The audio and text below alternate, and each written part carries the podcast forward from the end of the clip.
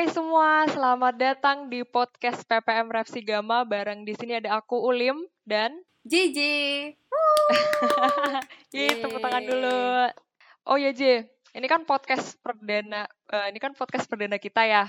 Hmm. Kira-kira apa nih yang uh, akhir-akhir ini menarik nih buat dibahas gitu? Hmm, sebenarnya sih kalau dari Kia sendiri, uh, kita tuh sekarang tuh mau bahas dampak dari pandemi coronavirus. Aduh, corona lagi, corona lagi. Bisa gak sih sehari aja tuh kita nggak usah bahas itu gitu loh. Jadi tuh kayak apa ya? Aku tuh takut gitu sebenarnya. Kayak tiap pagi tuh kan aku selalu ngecek ini ya, J. Apa sih uh, update-update Oh, oh. kasus gitu loh. Terutama yang di Indonesia. Dan itu tuh tiap hari itu tuh selalu naik gitu loh angka kasusnya. Dan naiknya tuh nggak nanggung-nanggung nggak sih? Jadi setiap hari tuh bisa tambah 200 kasus, 100 kasus. Jadi ini aku takut banget kalau misalnya sewaktu-waktu tuh bisa kena gitu loh. Jadi kita mending ganti topik aja yuk. Ya, ya, ya, iya sih. Cuma kan itu yang kita mau bahas sekarang gitu loh, Mbak. Hmm, apa nih? Jangan-jangan kita nggak kena corona kan? Kamu nggak nularin aku kan? Eh, tenang dulu dong, Mbak. Tenang dulu. Sabar ya. Bukan itu kok yang mau aku bahas. Apa dong? Nih ya, yang aku bahas itu, itu tuh tentang vaksin mental untuk nosofobia yang ada akhir-akhir ini dikarenakan pandemi COVID-19. Keren kan? Ah, keren juga sih, keren keren keren. Tapi ini eh, podcast di yang mau kita bahas di podcast ini nggak bikin aku nak kamu nggak mau nakut-nakutin aku kan di Ya podcast ini? enggak lah, ngapain juga jadi nakut-nakutin Mbak Ulim pakai bikin podcast segala. Udah yuk, mendingan langsung dimulai aja. Elah emang ya. Oke deh, let's go.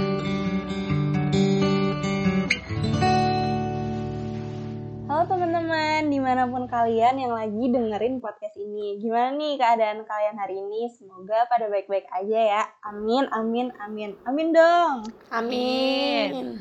Nah, ngulangin apa yang tadi Uli bicarain, topik yang bakal kita angkat itu tentang vaksin mental untuk ngurangi nosofobia di tengah pandemik COVID-19 ini.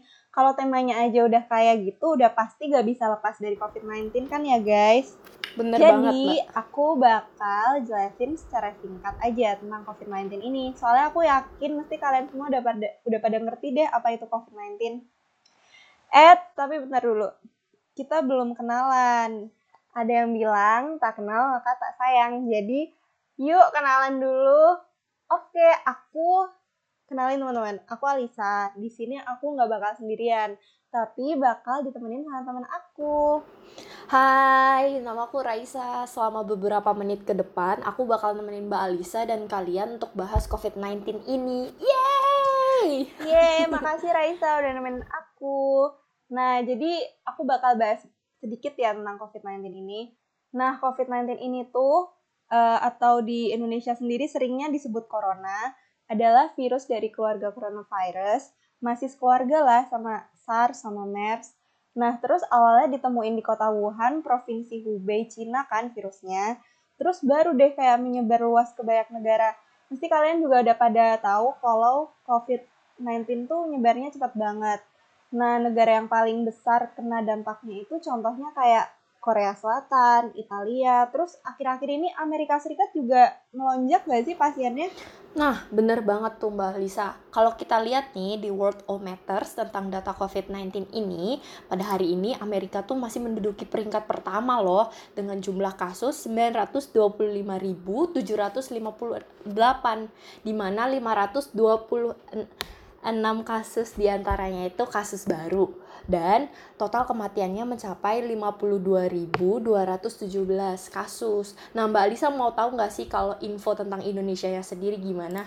Aku pengen tahu dong, Sa. Nah, jadi kalau eh, di Indonesia sendiri nih berdasarkan data terakhir ya, berarti di tanggal 25 April 2020 jam 14.50 di mana di Indonesia itu udah ada kasus jumlah 8.211 kasus di mana dengan total kematian 689 kasus. Tapi tenang aja teman-teman, ada berita baik juga loh. Ada 1002 total kasus yang sudah recovered, artinya udah sembuh dari COVID-19 ini. Wow, dari data-data yang kamu bilang itu kan kayak terbukti kan penyebarannya tuh emang cepet banget. Makanya kita harus selalu aware ya guys buat jaga diri. Oke, kita lanjut ke gejala ya. Umumnya gejala yang dialami itu hampir-hampir mirip sama gejala flu. Jadi orang-orang banyak yang masih bingung gitu loh bedainnya. Gejalanya tuh kayak batuk kering, demam, pilek, sampai ngalamin kesulitan bernafas. Bener nggak sih, Sa? Nah, bener banget Mbak Lisa. Karena gejala COVID-19 ini mirip banget sama flu biasa, jadi memang susah untuk ngedeteksinya. Eh, tapi walaupun mereka mirip, mereka bukan dari jenis yang sama loh. Tahu kan Mbak bedanya apa? Lah iya, Sa. Kan aku tadi baru aja jelasin. Hmm, maaf Mbak lagi puasa. Udah deh deh, fokus aja yuk. Uh, oh ya nih, hampir kelupaan. Jangan lupa ya teman-teman, kalau COVID-19 ini punya masa inkubasi sekitar 14 hari. Jadi kita harus aware buat jaga diri, hindari kerumunan kalau bisa. Eh ya bener, sekarang kan kita lagi self quarantine. Moga-moga kalian yang lagi dengerin podcast ini juga dengerinnya di rumah aja ya.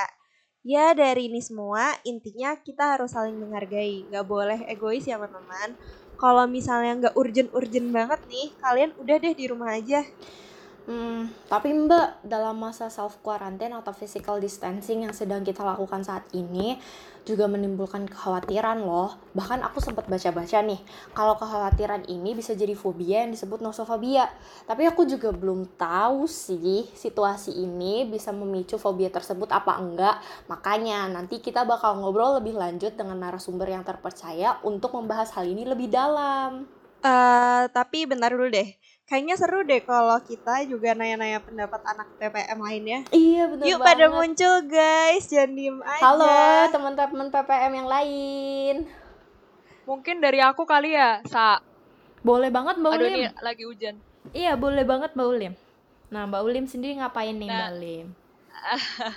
Jadi tuh ya, di self quarantine itu emang beneran uh, seluruh kehidupan sehari-hari aku tuh beneran berubah gitu loh.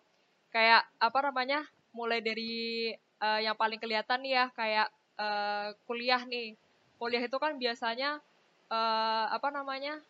di kelas gitu kan, ke kampus, ketemu teman-teman. Nah, terus selama COVID-19 ini dan mengharuskan kita buat self quarantine, mau nggak mau kita harus mulai kelas online gitu kan. Dan apa uh, pas awal-awal ini uh, tugasnya kan banyak gitu kan. Jadi agak stres juga gitu. Terus kalau kalau di kehidupan sehari-hari gitu biasanya ini sih uh, misalnya pesan paket gitu ya.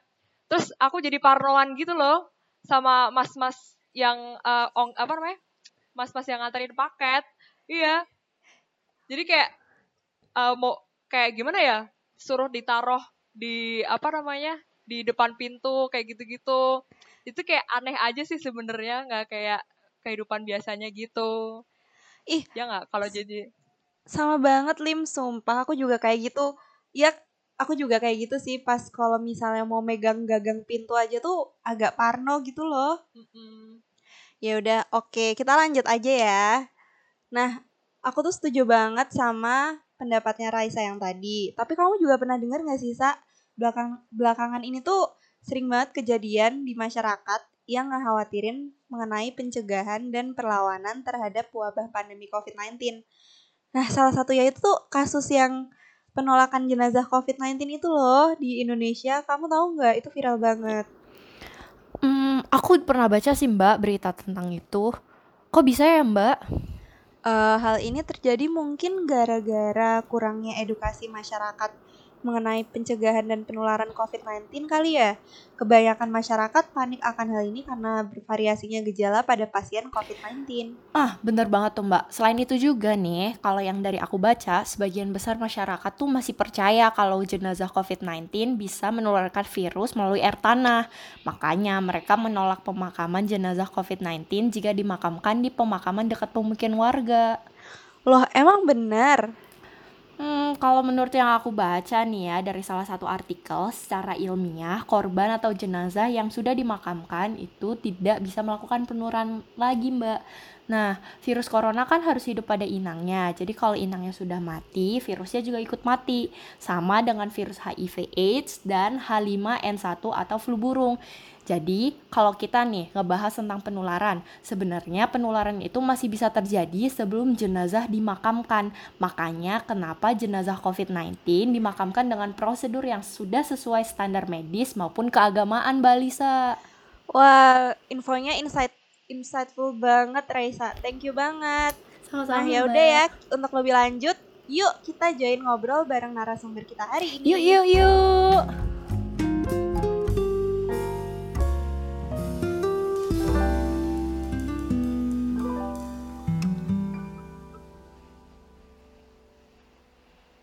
Halo semuanya, kembali lagi di podcast PPM Refsi Gama. Di sini kembali lagi bersama aku Ulim dan juga JJ. Akhirnya sekarang kita udah masukin sesi pembicaraan yang udah ditunggu-tunggu ya. Yup, Di mana yup. pada sesi ini nih kita bakal mengundang seorang pembicara yang ahli sih ya. Yang akan membawa eh, yang akan menjawab keingintahuan kalian semua gitu. Oke, karena tak kenal maka tak afdol, biar agak beda sama Alisa tadi. Mungkin enaknya sekarang aku ngenalin dulu ya eh, pembicara pertama kita hari ini. Eh, sebentar. Oke, jadi eh, pembicara kali ini eh, adalah Mbak Rukian Huta Galung atau biasa dipanggil Mbak Uki. Nah, ini beliau ini eh, lulusan eh, S1 Psikologi tahun 2011 di UGM, lalu melanjutkan studi di eh, Magister Psikologi Profesi Klinis di Universitas Gajah Mada juga, dan lulus pada tahun 2014. Nah, selama studinya di Magister Psikologi, beliau juga pernah eh, mengikuti short course mengenai psycholo- psychologist and the Indonesian and the Indonesian mental health system di Center for International Mental Health di University of Melbourne, Australia. Nah, currently um, Mbak Uki ini eh, sekarang tergabung menjadi Associate Clinical Psychologist di UKP atau Unit Konsultasi Psikologi di Fakultas Psikologi Universitas Gajah Mada lalu juga di Analisa Personality Development Center dan juga di @ibunda.id. Nah, Mbak Uki ini juga sekarang eh, bekerja sebagai seorang clinical psychologist atau psikolog klinis di RSUD atau Rumah Sakit Umum Daerah Prambanan. Baik, kita undang ya. Eh, selamat datang Mbak Uki. Halo Ya, semuanya. Gimana kabarnya Mbak Uki? Sehat, ya? Sehat, sehat banget. Kalian gimana? Eh, sehat, alhamdulillah. Sedang bertahan. Bertahan Ya, dengan eh, sehat terima- kan? Iya, bertahan sehat, sehat, alhamdulillah. Sehat fisik psikologis? Fisik psikologis. Mantap. Nah ini eh, sebelumnya terima kasih ya Mbak sudah eh, meluangkan waktunya di sisa-sisa kesibukannya untuk bisa bergabung dan mengobrol bersama bersama kami PPM Rasigama di podcast kami kali ini. Ya. Nah ini langsung aja ya. Tadi kan sudah disebutkan ya Mbak eh, sama Raisa dan Alisa tadi. Mm-mm. Kalau selama pandemi ini nih orang-orang eh, saya sendiri juga itu merasakan ketakutan atau bahkan pada beberapa orang itu bahkan ada yang merasakan anxiety tertentu gitu. Nah sebenarnya ini tuh ada kaitannya dengan nosofobia tadi nggak ya Mbak? Terus kalau misalnya iya, ciri-ciri atau simptom-simptom dari nosofobia itu seperti apa aja ya Mbak? Selain dari ketakutan dan anxiety tadi itu. Oke, baiklah.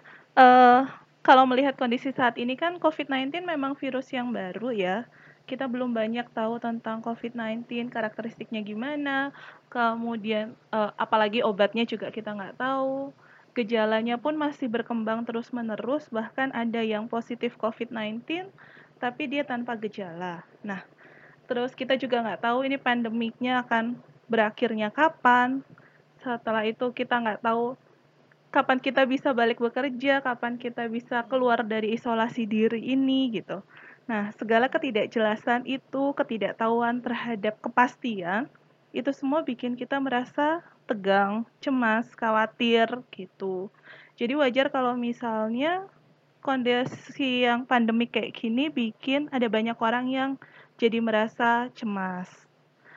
Kemudian selain itu juga eh, karena masih di untuk di Indonesia masih banyak juga kan yang belum melakukan uh, isolasi mandiri. Mungkin kalau teman-teman uh, dengan terpaksa gitu ya harus keluar rumah atau kayak saya deh, saya soalnya kerja di rumah sakit jadi tetap harus keluar kan ya. Nah, itu masih yeah. ngelihat di kanan kiri atau ketika perjalanan pergi dan pulang itu masih banyak juga masyarakat yang mungkin belum paham dengan uh, resikonya COVID-19. Jadi mereka masih pergi-pergi dan itu justru menambah kecemasan orang-orang yang sudah aware.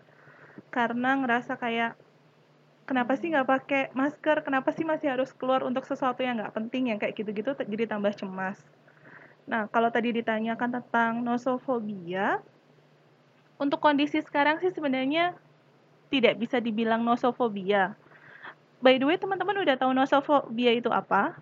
Uh, kalau menurut artikel yang saya baca ya Mbak, jadi nosofobia ini seperti ketakutan atau anxiety yang berlebih terhadap kayak virus yang bisa menyebar gitu loh Mbak, seperti HIV atau AIDS, flu, flu burung tadi dan uh, flu-flu yang uh, dan virus-virus yang lain seperti itu Mbak.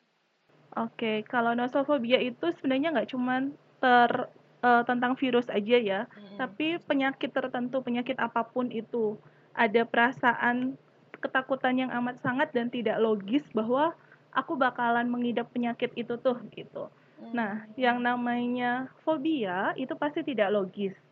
Sedangkan saat ini kita sedang berada di kondisi pandemik. Jadi kalau sekarang teman-teman merasa takut dan cemas, itu belum dikategorikan sebagai fobia. Hmm. Yang lebih tepatnya untuk saat ini itu mungkin lebih kepada psikosomatis jadi perasaan takut yang berlebihan. Baru batuk udah menduga-duga jangan-jangan aku covid yang kayak gitu-gitu. Hmm. itu masih bisa dibilang kondisi sekarang bisa dibilang psikosomatis. Cuman tidak menutup kemungkinan bahwa setelah masa pandemik berakhir ada orang-orang yang jadi terkena nosofobia. Karena hmm. pan masa pandemiknya sudah selesai tapi ketakutannya tetap menetap gitu padahal sudah nggak ada lagi yang perlu ditakutkan tapi udah ketakutan sendiri aja jangan-jangan aku masih akan tetap uh, jangan-jangan nanti aku akan kena covid jangan-jangan kalau misalnya aku nggak bersih bersih uh, aku bisa tertular covid entah dari mana kayak gitu oh jadi itu memang mungkin kayak istilahnya uh, psikosomatis ini bisa berkepanjangan gitu ya Mbak ya? Iya, betul. Psikosomatis hmm. itu kalau misalnya kondisinya memang masih kondisi pandemik, tapi nanti ketika kondisi pandemik ini berakhir itu bisa berkembang jadi nosofobia. Ciri-cirinya, ciri-cirinya itu adalah misalnya nosofobia ini uh, ciri utamanya adalah kalau misalnya punya uh, kerabat atau orang-orang terdekat yang dulu pernah meninggal atau terkena COVID-19. COVID, hmm. gitu.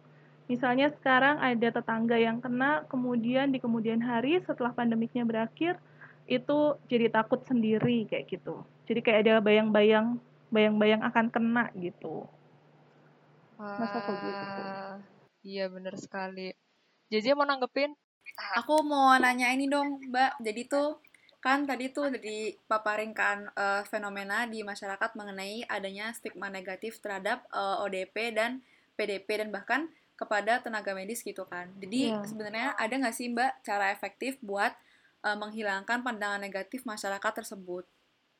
Oke, okay. uh, eh, selain untuk menghilangkan pandangan negatif, ini juga mungkin bisa digunakan untuk mengurangi kecemasan masyarakat ya terhadap COVID-19. Jadi kita perlu tahu lebih kan orang takut itu karena ketidaktahuan seperti yang tadi sudah saya jelaskan ya. Jadi, untuk mengurangi ketakutannya, mengurangi kecemasannya, yang pertama kali butuh dilakukan adalah mencari tahu dulu sebenarnya COVID-19 itu seperti apa. Kayak mungkin sekarang yang lagi banyak beritanya itu adalah masyarakat yang menolak pemakaman uh, eh, PDP gitu kan? Iya. Yeah.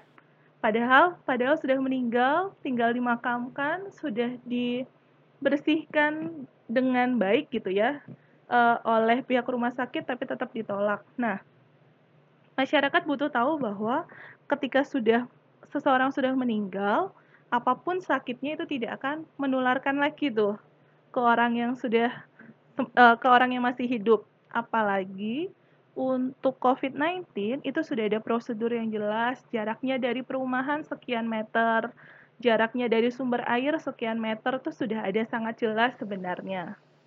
Jadi nggak perlu merasa sangat ketakutan. Kemudian juga yang pertama yang butuh diketahui itu adalah dari kognitif dulu ya. Kita harus tahu banyak tentang COVID-19, tapi yang kita cari tahu itu adalah dari hal uh, dari sumber-sumber yang terpercaya jangan yang dari blogspot.com kayak gitu ya. Oh iya ya. betul betul sekali. Kemudian juga butuh menyadari bahwa sebenarnya kita menghadapi COVID-19 itu tidak sendirian.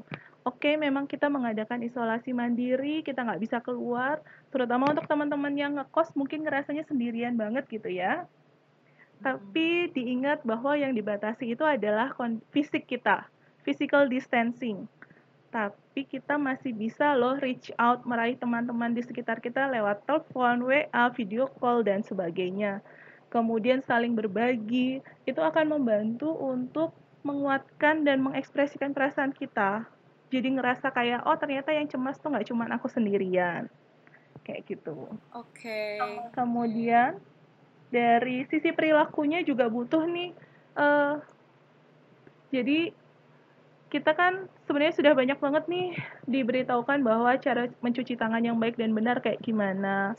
Sebisa mungkin kalau mau keluar rumah kayak gimana, uh, pakaian apa yang harus digunakan dan sebagainya. Nah, itu dilakukan.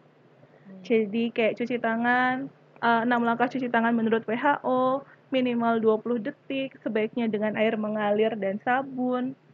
Kemudian dan tidak perlu dilakukan secara berlebihan ya, tapi secukupnya. Okay. Kalau teman-teman hanya tinggalnya di rumah, tidak ada keluar, tidak ada kontak dengan orang asing, hanya dengan barang-barang sendiri, ya nggak perlu cuci tangan berlebihan, nggak perlu yang setiap satu jam cuci tangan, cuci tangan, cuci tangan gitu. Kenapa? Sesuatu yang berlebihan itu pasti tidak baik. Nanti ketakutannya adalah akan jadi menyebabkan masalah yang lain, masalah psikologis yang lain. Wow. Gitu. Nah, nih Mbak. Iya, seperti itu. Ya. Uh, mau nanya lagi nih. Mm -hmm. Jadi tuh kan uh, uh, berdasarkan WHO tuh katanya tenaga kesehatan tuh uh, bisa terpapar bahaya seperti tekanan psikologis, kelelahan, keletihan mental atau stigma gitu kan ya Mbak.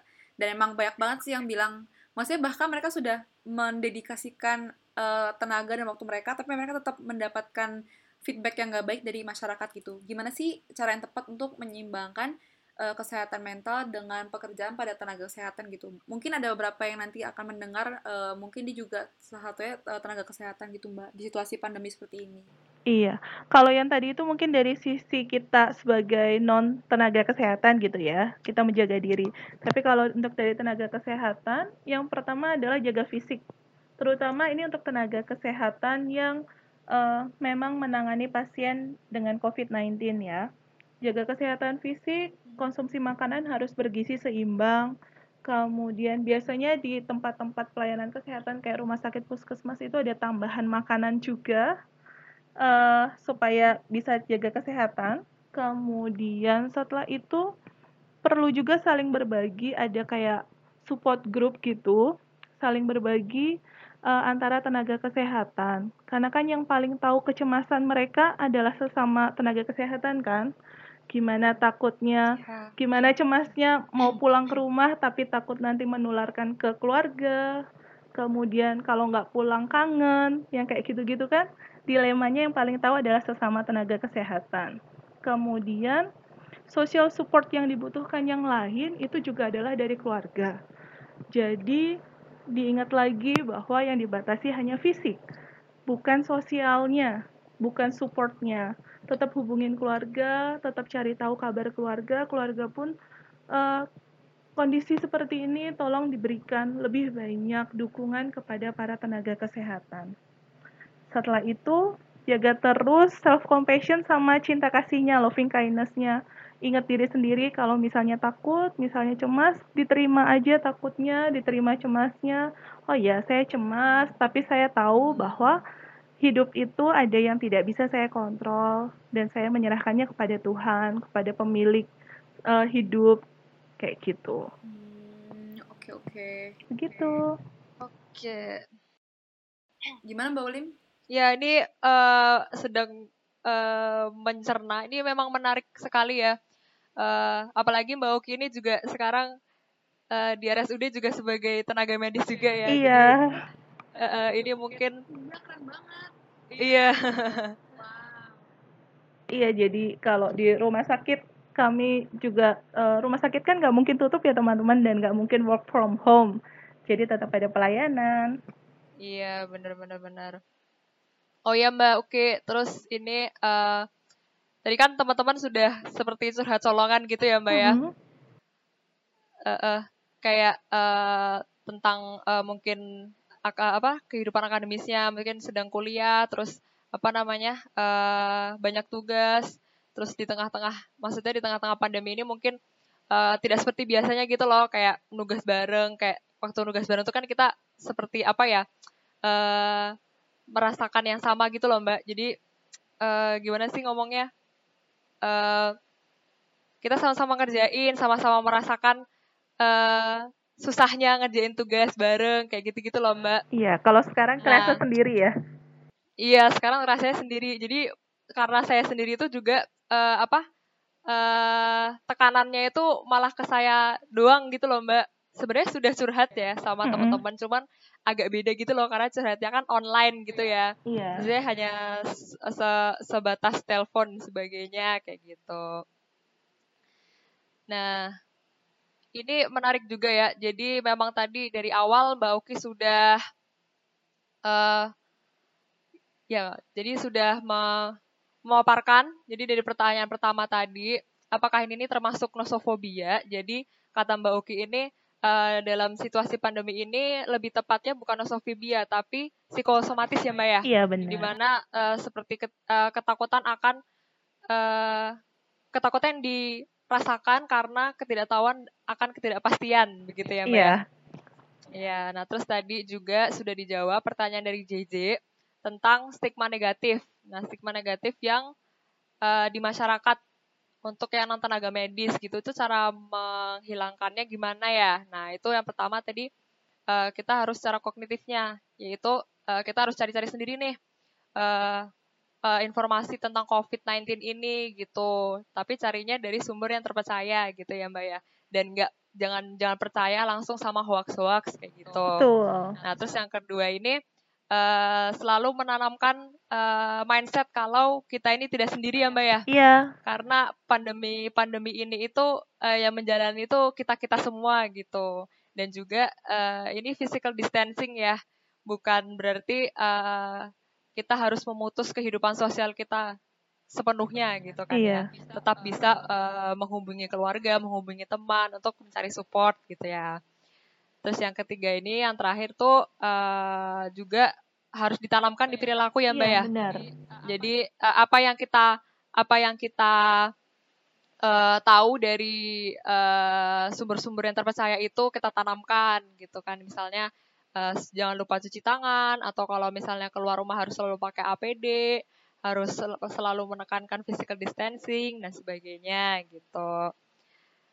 Terus yang pertanyaan ketiga ini yang gimana sih uh, untuk uh, terutama untuk tenaga medis nih kan pasti banyak yang tertekan gitu ya.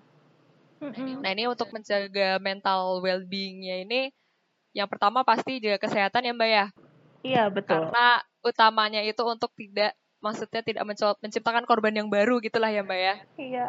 Uh, terus juga ada bisa melakukan support group antar medis antar tenaga medis juga gitu karena yang tahu kan pasti juga teman-teman medis teman-teman tenaga medis juga gitu terus selalu tetap hubungi keluarga lalu juga untuk uh, belajar menerima emosi ya mbak ya iya jadi betul sekali. emosi sedih emosi kecewa tertekan itu diterima saja jangan di jangan ditolak gitulah ya mbak istilahnya iya betul betul betul Oke, jadi ada yang mau ditambahin? Nambahin sedikit ya. Oh iya boleh mbak. Oh ya, boleh mbak. Oke, kalau misalnya kita fokus sama sekarang komunikasinya nggak enak karena nggak bisa ketemu langsung dan sebagainya. Kalau kita fokus sama yang negatif pasti selalu akan ada yang negatif. Tapi uh, butuh dilatih nih belajar untuk fokus sama hal-hal yang positif, apa yang bisa kita lakukan sekarang. uh, kalau misalnya kondisinya saat ini memang tidak bisa untuk komunikasi secara langsung, maka dioptimalkanlah komunikasi yang tidak langsung gitu. Uh, bersyukurlah untuk komunikasi yang tidak tidak langsung ini. Setidak-tidaknya masih bisa dapat dukungan dari orang lain. Kayak gitu aja. Oke. Okay.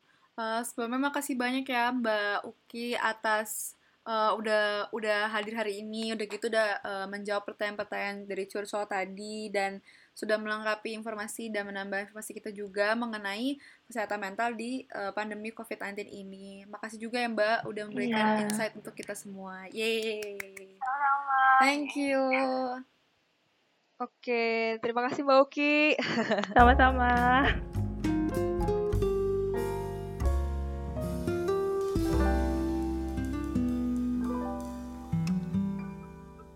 Oke, kembali lagi dengan um, podcast uh, PP Privacy dengan JJ dan Mbak Ulim.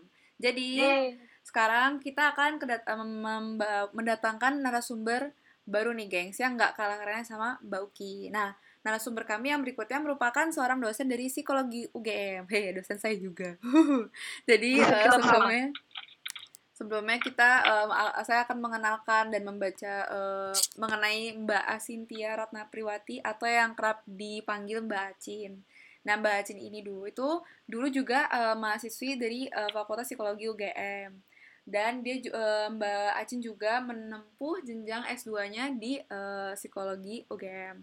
Dan Mbak Acin ini uh, keren banget sih guys. Mbak Acin tuh udah bikin tiga jurnal artikel yang menyangkut mengenali uh, mengenai model of online trust among adolescents. Ada juga yang membahas mengenai relational model theory. Jadi sebuah chapter di teori psikologi sosial kontemporer. Dan yang terakhir, Mbak Acin juga sudah membuat mengenai promoting happiness, health, and quality of life, the role of psychology. Dan nggak cuma itu loh guys, jadi Mbak Acin itu juga sudah memiliki beberapa experience, conference experience, dan bahkan sampai ada yang ke luar negeri. Kalau nggak salah itu International Congress of Psychology in Yokohama. Wow, keren bingit. Udah gitu nih, gengs. Jadi Mbak Acin itu juga ikut beberapa organisasi, yaitu ada CICP, Center for Indigenous and Cultural Psychology UGM, uh, Mbak Acin juga ikut laboratorium pengembangan anak usia dini Faculty of Psychology UGM dan ISEC UGM. Dan research experience-nya itu banyak banget. Jadi Mbak Acin itu tuh salah satu minat interestnya itu adalah social identity, national identity, interpersonal relations, cyber psychology, sama Indonesian students. Nah, nggak nunggu lama lagi, yuk kita langsung undang Mbak Acin. Mbak Acin, halo. Halo, JJ. Halo, gimana kabarnya Mbak halo. Acin? Halo, Ulima. Alhamdulillah halo. baik. Semoga semuanya yang dengerin podcast ini juga kabarnya baik. Amin. Oke, nah Mbak Acin gimana so far di self quarantine-nya? Mbak Acin masih di Pawungkan ya? Masih, alhamdulillah tetap di dalam rumah mulu nggak keluar-keluar. Kita juga. Wah. Pogum memang nyaman. Waduh, gimana? nah, jadi Mbak Walaupun burjo-burjo udah tutup ya. Iya, iya.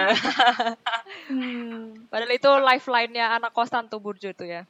Ya, Oke, langsung aja ya Mbak ya ke pertanyaan hmm. pertama nih. Nah, jadi ini tadi udah dijelasin uh, ya secara sisi klinisnya tadi ya. Tapi ini kita juga uh, uh, tertarik juga nih kira-kira di segi sosialnya ini uh, gimana. Jadi uh, apa sih yang mendasari ketakutan dan kecemasan masyarakat terhadap penanganan wabah COVID-19 ini Mbak? Oke, okay, um, jadi aku bakalan jelasin terlebih dahulu tentang situasi kita saat ini. Well, actually, um, saat ini kita itu memang sedang berada di dalam situasi pandemi. Dan perlu kita ketahui bahwa ternyata respon manusia terkait situasi ini itu sangat beragam. Mulai dari yang abai, kemudian ada yang nanggepinnya mm, B aja, tapi ada juga yang cemas, panik, atau bahkan takut. Nah, hmm um, berbagai respon yang ditunjukkan sama manusia seperti tidak mau mendengarkan himbauan pemerintah, terus ada juga yang tetap menjalani aktivitas biasa aja, tapi ada juga yang bahkan langsung melakukan self isolation bersama keluarganya. Nah, oleh karena itu kita harus tahu nih faktor psikologis apa aja um, yang mempengaruhi perilaku individu. Harapannya kita jadi akan uh, mengetahui tentang permasalahan sosial yang ada di masyarakat. Seperti contohnya penyebaran excessive fear, ketakutan yang berlebihan. Seperti apa? Nah, um, di sini saya akan menjelaskan beberapa poin terkait hal yang mendasari ketakutan dan kecemasan masyarakat. Nah, sebelum kita mendeteksi ketakutan itu, yang pertama kita harus melakukan asesmen permasalahan. Gimana sih caranya melakukan asesmen permasalahan? Nah, pertama kita harus benar-benar tahu kondisinya. Nah, berdasarkan informasi dari WHO, pandemik ini adalah situasi epidemik dalam skala besar yang bisa mengkontaminasi orang-orang dan itu bisa um, lintas negara. Nah, yang perlu kita ketahui adalah pandemic disease ini tuh biasanya mengalami evolusi, jadi berbeda dari satu ke waktu ataupun berbeda tipikalnya. Nah, sehingga harus kita ketahui bahwa sebenarnya virus yang menjadi sumber pandemi ini itu biasanya menyebar melalui manusia. Nah, biasanya perantaranya bisa udara ataupun cairan bersin atau droplet. Kemudian bisa juga dengan cara ketika kita menyentuh wajah kita atau kontaminasi permukaan benda. Nah, yang perlu kita ketahui tentang kondisi pandemi ini adalah orang-orang um, yang memiliki potensi untuk menjadi super spreaders. Um, jadi kalau di dalam buku Psychology of Pandemic di situ diinformasikan bahwa dalam satu kasus prototype ternyata minimal 20 orang minimal 20% orang itu akan terinfeksi dan mereka yang akan bertanggung jawab atas 80% penyebaran sehingga mereka disebut sebagai super spreaders.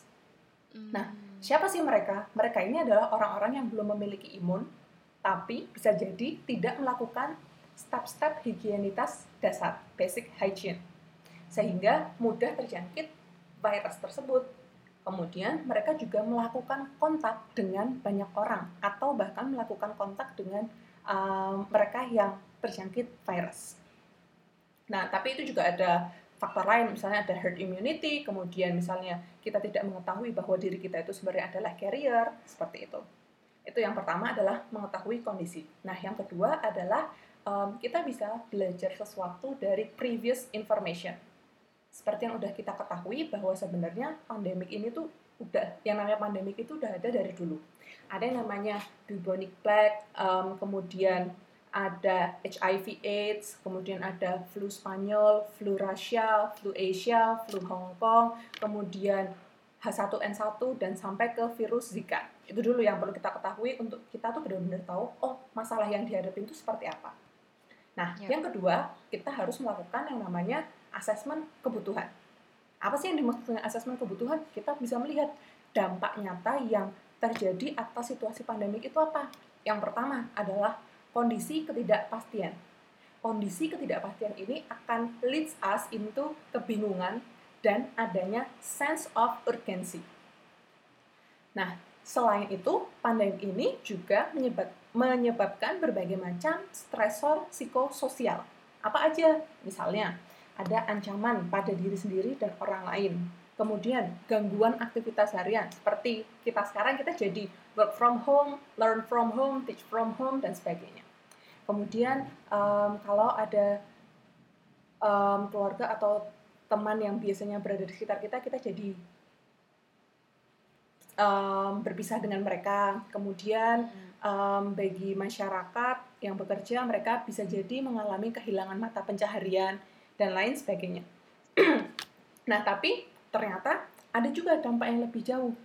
Misalnya, orang-orang um, yang merawat orang sakit itu justru mereka jadi terbebani atau mereka jadi semakin stress burden. Kemudian ada juga masalah kultural maupun agama terkait dengan penguburan jenazah. Ini juga pernah terjadi, kejadian ini itu pernah terjadi di pandemi flu Spanyol yang mana saat itu terjadi keterbatasan peti dan juga jumlah penguburnya itu tidak mencukupi. Selain itu, ada juga dampak media dan juga kerusakan pada benda-benda yang ditinggalkan. Kalau misalnya orang-orang uh, meninggalkan rumah aslinya untuk pergi ke tempat lain. Nah, selain itu ada juga yang tadi udah disinggung di topik bersama Mbak Uki, yaitu tentang dampak pada sistem kesehatan. Misalnya penyebar luasan infeksi, kemudian minimnya treatment efektif, dan bahkan tenaga medis menjadi sakit itu dulu kita uh, kita assess dampaknya ternyata selain dampak yang muncul itu ada lagi yang namanya potensi dampak. Misalnya apa? Informasi terus jadi menyebar luas mengenai ketidakpastian tentang um, individu-individu yang terinfeksi. Nah, selama ketidakpastian itu akan ada berbagai macam informasi mengenai best method untuk prevensi dan manajemennya. Nah, perlu kita ketahui juga bahwa sebenarnya ketidakpastian ini tuh akan terus berlangsung hingga pandemi berakhir. Padahal dulu di di pandemi flu Spanyol um, peristiwa pandemi itu tuh terjadi secara bergelombang. Ada tiga gelombang. Nah, apa aja yang menyebabkan um, kok kok bisa sih jadi ada tiga gelombang itu apa aja sebabnya? Nah, misalnya dipengaruhi cuaca maupun kontak manusia. Itu di poin kedua. Nah, kemudian um, kita tuh juga perlu realize bahwa sifat manusia itu kita itu sering banget tidak mengantisipasi ancaman yang ada sehingga kita hanya fokus pada pemikiran jangka pendek tapi kita juga tidak mudah uh, mengambil reflection dari peristiwa sebelumnya. Sehingga kita kesulit kadang kesulitan untuk mengantisipasi potensi bahaya. Nah hal ini itu yang akan menjadi tantangan sulit ketika kita dihadapkan pada situasi krisis contohnya pandemi. Di sisi lain um, walaupun kita mengalami berbagai macam dan tadi kan kayaknya yang saya ceritain kayak serem-serem ancaman-ancaman threat seperti itu ya. Yeah. tapi kita nah tapi kita tuh perlu tahu juga bahwa ternyata walaupun kita berada di dalam situasi krisis sering banget terjadi yang namanya um, fenomena afiliatif, suportif maupun perilaku prososial. Nah. Jadi walaupun um, kondisinya ini kondisi krisis, tetap ada um, perilaku membantu orang lain. Walaupun ada juga orang-orang yang tetap akan membantu secara selektif, berhati-hati, dan me mereka juga mencari cara supaya terjadi yang namanya win-win solution. Nah, hmm. kalau kajian ekonomi di Indonesia sendiri itu biasanya mengaitkan mengenai tentang mengenai social capital atau modal sosial hal apa sih yang bisa kita lakukan untuk survive di tengah kondisi kritis ini? Nah, sebagai budaya bagian dari budaya kolektivis, kita itu memiliki budaya namanya gotong royong, paseduluran, jadi siapa pun dianggap sebagai saudaranya, ataupun budaya patungan. Nah, hal ini tuh bisa kita lihat sebagai opportunity atau kesempatan kita untuk bertahan dalam situasi krisis. Seperti itu, Lima dan JJ. Uh, iya bener, menarik sekali. Sebenarnya saya juga, aku mau nanggepin juga sih Mbak. Jadi uh, saya itu pernah baca jurnal baru-baru uh, ini tentang COVID-19 ini juga uh, uh, berkaitan dengan prososial tadi ya. Ini sangat menarik juga. Jadi uh, ada sebuah jurnal itu dia meneliti bahwa uh, apakah perilaku WHO. Jadi kan sebelum physical, physical distancing itu kan ada social distancing ya. Nah lalu mm -hmm. diubah ke physical distancing. Nah itu menurut jurnal yang saya baca itu uh, jadi perilaku WHO untuk mengubah itu tuh karena berdasarkan pada perilaku prososial dan empati mbak. Ah. jadi mungkin karena kalau social distancing itu kan pas awal awal itu kan kita beneran harus di rumah terus ya dan mm harus beneran mengurangi uh, kontak sosial dengan orang gitu loh. Tapi kan sekarang diubah nih jadi physical distancing jadi kita tetap bisa keluar, cuman kita harus terus waspada, harus terus waspada, harus selalu pakai APD, lalu harus uh, maintain uh, jarak safe, jarak yang safe gitu loh dengan orang lain kayak gitu. Mm-hmm, nah, Uh, ini menurut jurnal itu dia bilang bahwa perilaku WHO itu tuh karena WHO ini mempertimbangkan, jadi uh, ketika orang melakukan social distancing dan kehidupan sosialnya benar-benar dikurangi gitu, orang-orang ini uh, mental health-nya juga jadi terganggu gitu loh mbak mm -hmm. dan pasti kalau kesehatan mentalnya itu terganggu pasti kesehatan fisiknya juga bisa terganggu juga dan nanti orang ini juga bakal bisa vulnerable gitulah dengan uh, penyakit-penyakit gitu yang terutama yang sedang kita takutkan sekarang ini kan mungkin uh, jadi uh, gampang terpapar COVID-19 gitu terutama kalau daya tahan tubuhnya dia sedang rendah seperti itu mm -hmm. ya ini menarik juga uh -uh. Nah Mbak Acin. Mm-hmm. Uh, aku sempat ini sih Mbak kayak mm, melihat-lihat gitu. Akhir-akhir ini tuh kan banyak nih ada orang-orang yang istilahnya dia tuh mencoba untuk uh, sharing perihal solusi dalam menghadapi COVID-19. Baik itu dari sisi kesehatan fisik Aha. maupun mental di media sosial gitu kan ya Mbak. Namun kayaknya nih ya Mbak ada orang-orang yang referensi kontennya itu sebenarnya nggak berasal dari sumber yang valid gitu. Jadi kayak dia tuh kurang researchnya atau mungkin dia hanya berbekal dari pengetahuan pribadi aja. Nah, kenapa ya bisa muncul fenomena tersebut dan gimana tanggapannya Mbak Acin mengenai perilaku tersebut? Oke. Okay. Nah, um, hal ini disebabkan oleh adanya dalam tanda kutip ya desperate pursuit dari individu karena orang ini dalam situasi krisis akan menjadi irasional dalam mengambil keputusan sehingga dia akan melakukan usaha apa pun untuk melindungi diri dan keluarganya. Nah, usahanya apa aja? Usahanya itu bisa kita ketahui dari folk remedies atau mm, berdasarkan cerita-cerita yang ada. Misalnya, um, kayak penggunaan bawang putih, kemudian makan spicy foods, atau konsumsi vitamin C. Di samping itu, orang-orang um, itu juga bisa melakukan yang namanya superstitious behavior. Jadi kayak, um, walaupun kita merasa kayak, itu kok kayaknya nggak logis ya, tapi ya gimana, orang akan, dalam kondisi kepepet, orang akan melakukan usaha apa pun. Apa sih motivasi gimana sih caranya mereka untuk melakukan perilaku tersebut? Bisa jadi itu yang pertama adalah imitasi, imitasi perilaku. Kemudian yang kedua adalah konformitas, karena banyaknya informasi yang dibagikan misalnya di WhatsApp group atau di line group tentang eh kalau mau terhindar dari virus ini kamu harus melakukan bla bla bla.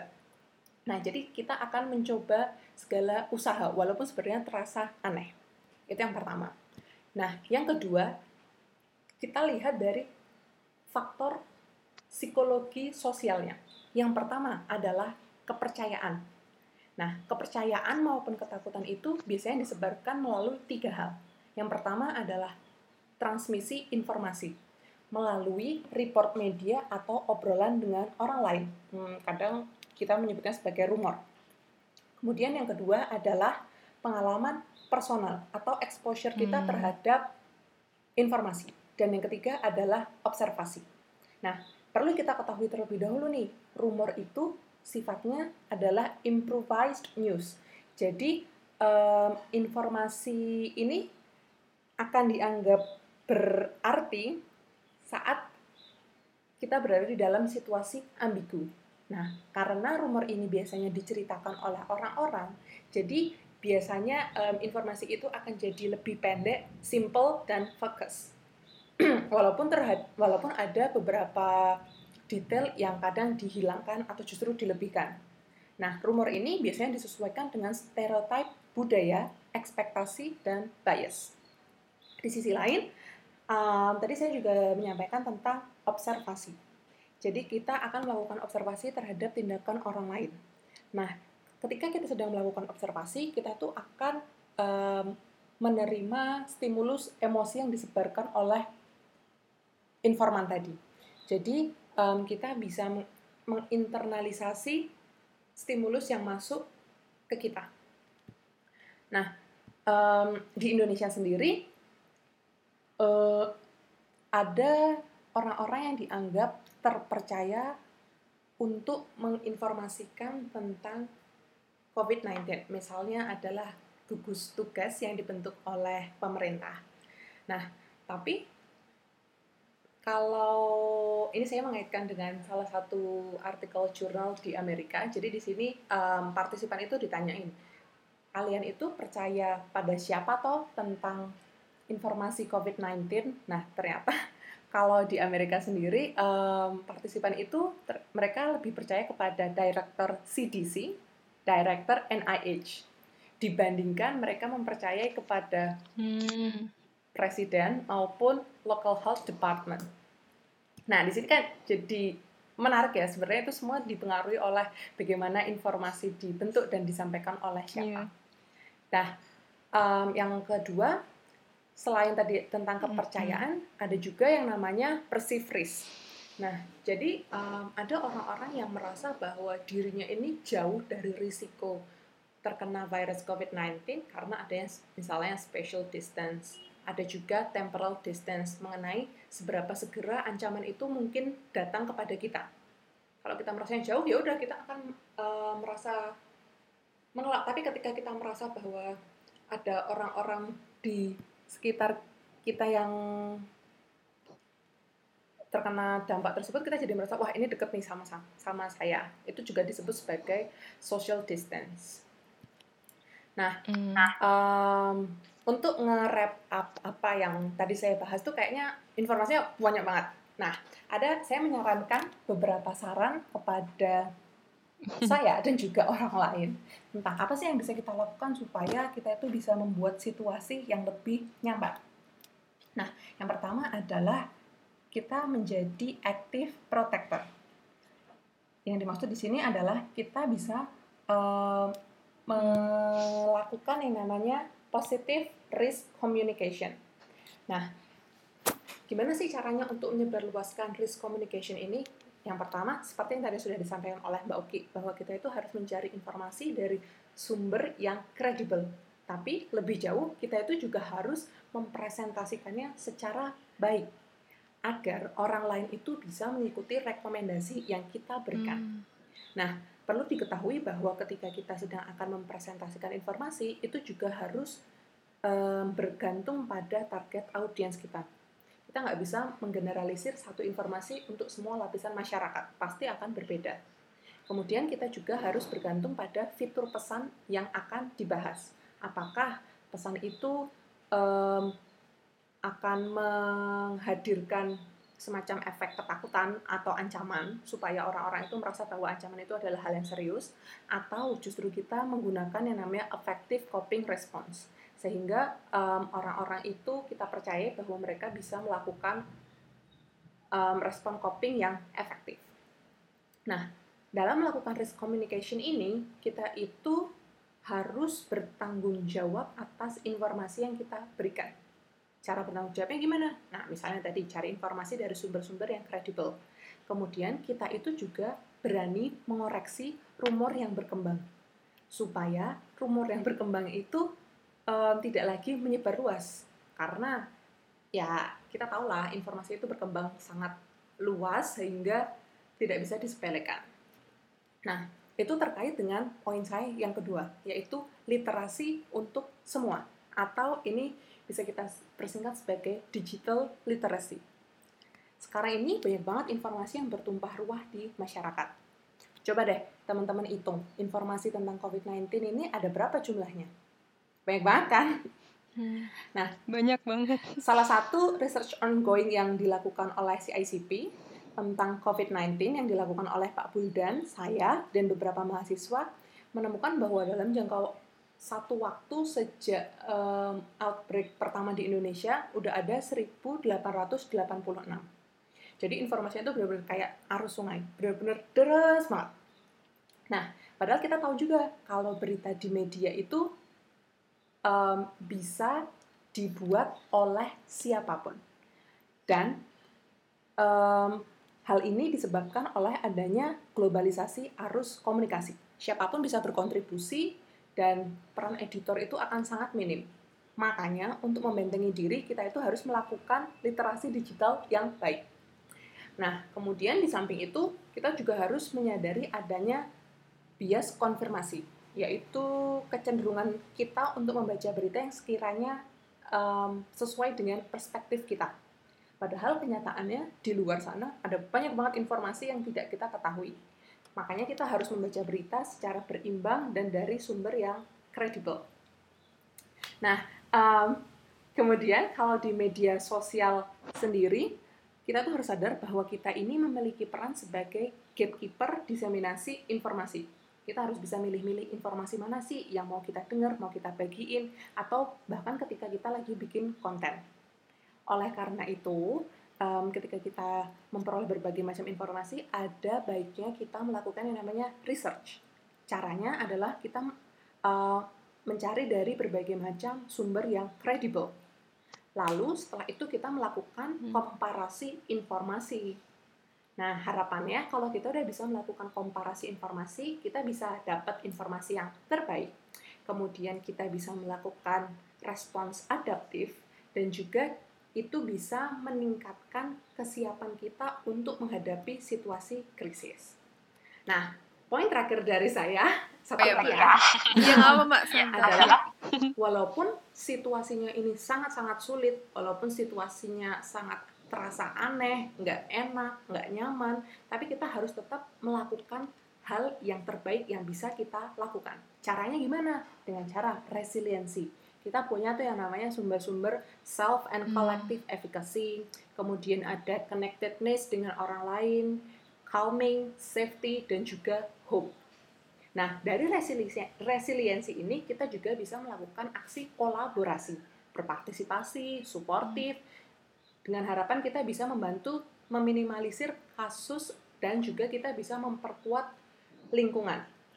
Nah, walaupun pandemi ini sifatnya berulang, tapi kan karakteristik virusnya mengalami evolusi, jadi kasus itu tidak bisa sama persis, walaupun ada kemiripan di dalamnya. Jadi menurut saya sementara hal pandemi ini akan dihandle oleh orang-orang yang memiliki expertise di bidangnya, kita bisa melakukan apa yang bisa kita kontribusikan untuk mendukung keadaan agar jadi lebih baik. Gitu. Oke, Wah. makasih banyak Mbak Cin. Ini keren banget sih Emang Mbak Cin. Kayak banyak banget informasi yang datang dan kita dapat loh Mm-mm. guys. Iya, Dan istilah-istilahnya nih, Mbak. sangat-sangat wah hebat banget. Jadi Dan eh, menarik sekali. Tadi eh, aku rangkum lagi ya Mbak. Jadi tuh tadi kan eh, Mm-mm. ada tiga pertanyaan gitu kan dan eh, Mbak Cin tuh sempat cerita mengenai eh, bagaimana kita harusnya merespon dengan situasi pandemi kayak gini gitu. Dan responnya pun sangat-sangat beragam. Ada yang cemas, panik, takut. Ada yang juga nanggepinnya kayak B aja gitu. Dan sebenarnya banyak sih yang mempengaruhi seorang individu gitu kan secara psikologis. Dan yang bisa kita lakukan itu sebenarnya ada eh, ada dua itu ada asesmen permasalahan sama asesmen kebutuhan kalau permasalahan tuh kita harusnya benar-benar tahu nih kondisi situasi eh, pandemik ini sepertinya kayak gimana dari virusnya maupun dari eh, orang-orang yang berpotensi untuk menjadi eh, super strikers. Tadi bener nggak ya mbak? Super strikers is that right? ya orang-orang yang mudah terjangkit virus tersebut karena melakukan kontak dengan banyak orang dan bahkan mereka yang terjangkit virus itu. Dan kalau asesmen kebutuhan itu lebih ke kondisi yang ketidakpastian yang bisa melit kita untuk eh, bingung dan adanya eh, muncul rasa sense of urgency.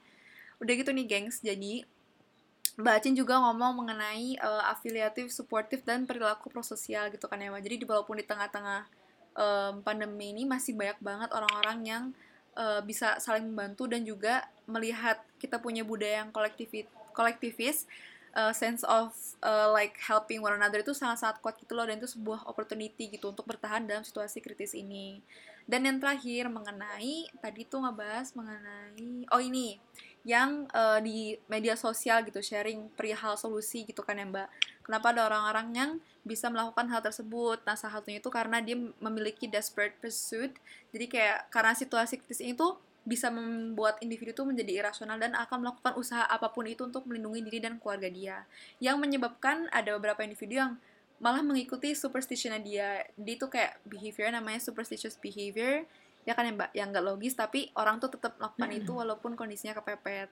Dan Eh, ada juga yang karena dia mel- mengimitasi perilaku maupun dia bisa eh, konformitas. Jadi kayak to confirm the behavior in a group specifically.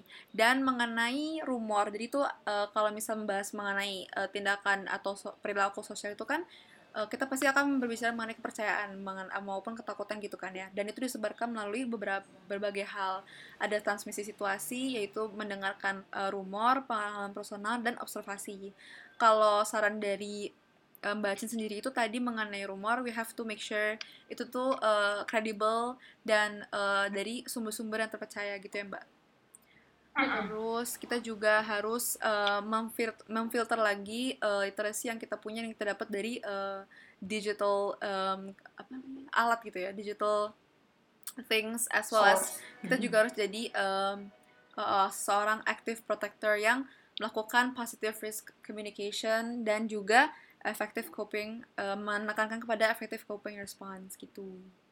Hehe. Jadi Iya, benar banget.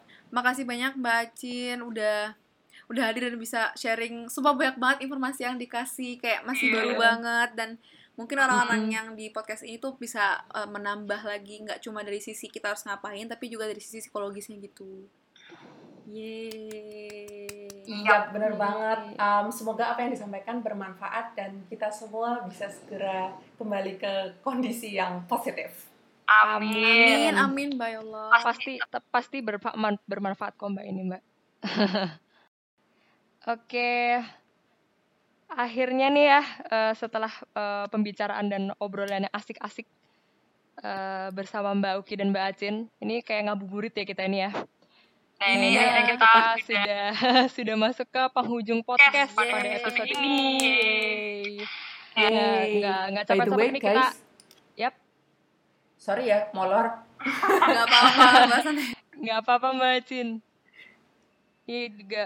Hmm, makasih banget juga buat Mbak Uki dan Mbak Acin lagi Love, karena love. telah bergabung di podcast kami untuk eh, menjawab beberapa keresahan dan keingintahuan yang mungkin eh, pendengar di sini juga merasakan hal yang sama dan juga memberi eh, insight-insight yang baru di perspektif yang baru juga. Eh, Oke, dan juga nggak lupa kita mau shout shout out juga ke teman-teman PPM Ref Sigama. Yeay. Ya, ini tadi yang ya yang awal tadi ada Alisa sama Raisa, eh, dia mereka eh, tim materi. Alisa Raisa, say bye.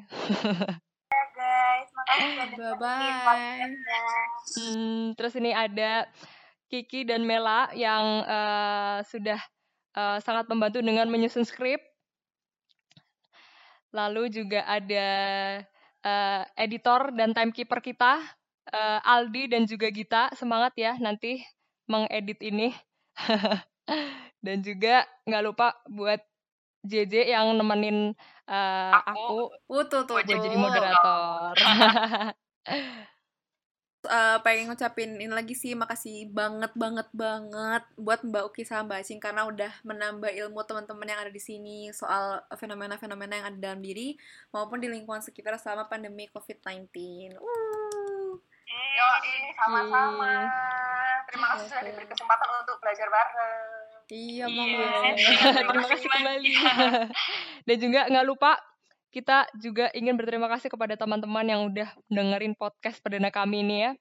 Eh, jangan lupa nih nggak pernah capek-capeknya nih aku buat ngingetin kalian untuk tetap stay safe dan juga jangan lupa cuci tangan yang rutin terus jangan lupa ya pakai masker kalau misalnya bepergian. Dan jangan pergi-pergi kalau nggak ada keperluan ya teman-teman. Jaga jarak sama orang lain dan hindari kerumunan orang. Oke, sekian dan sampai bertemu di episode selanjutnya.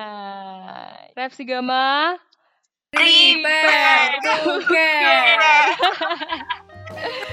Terima kasih.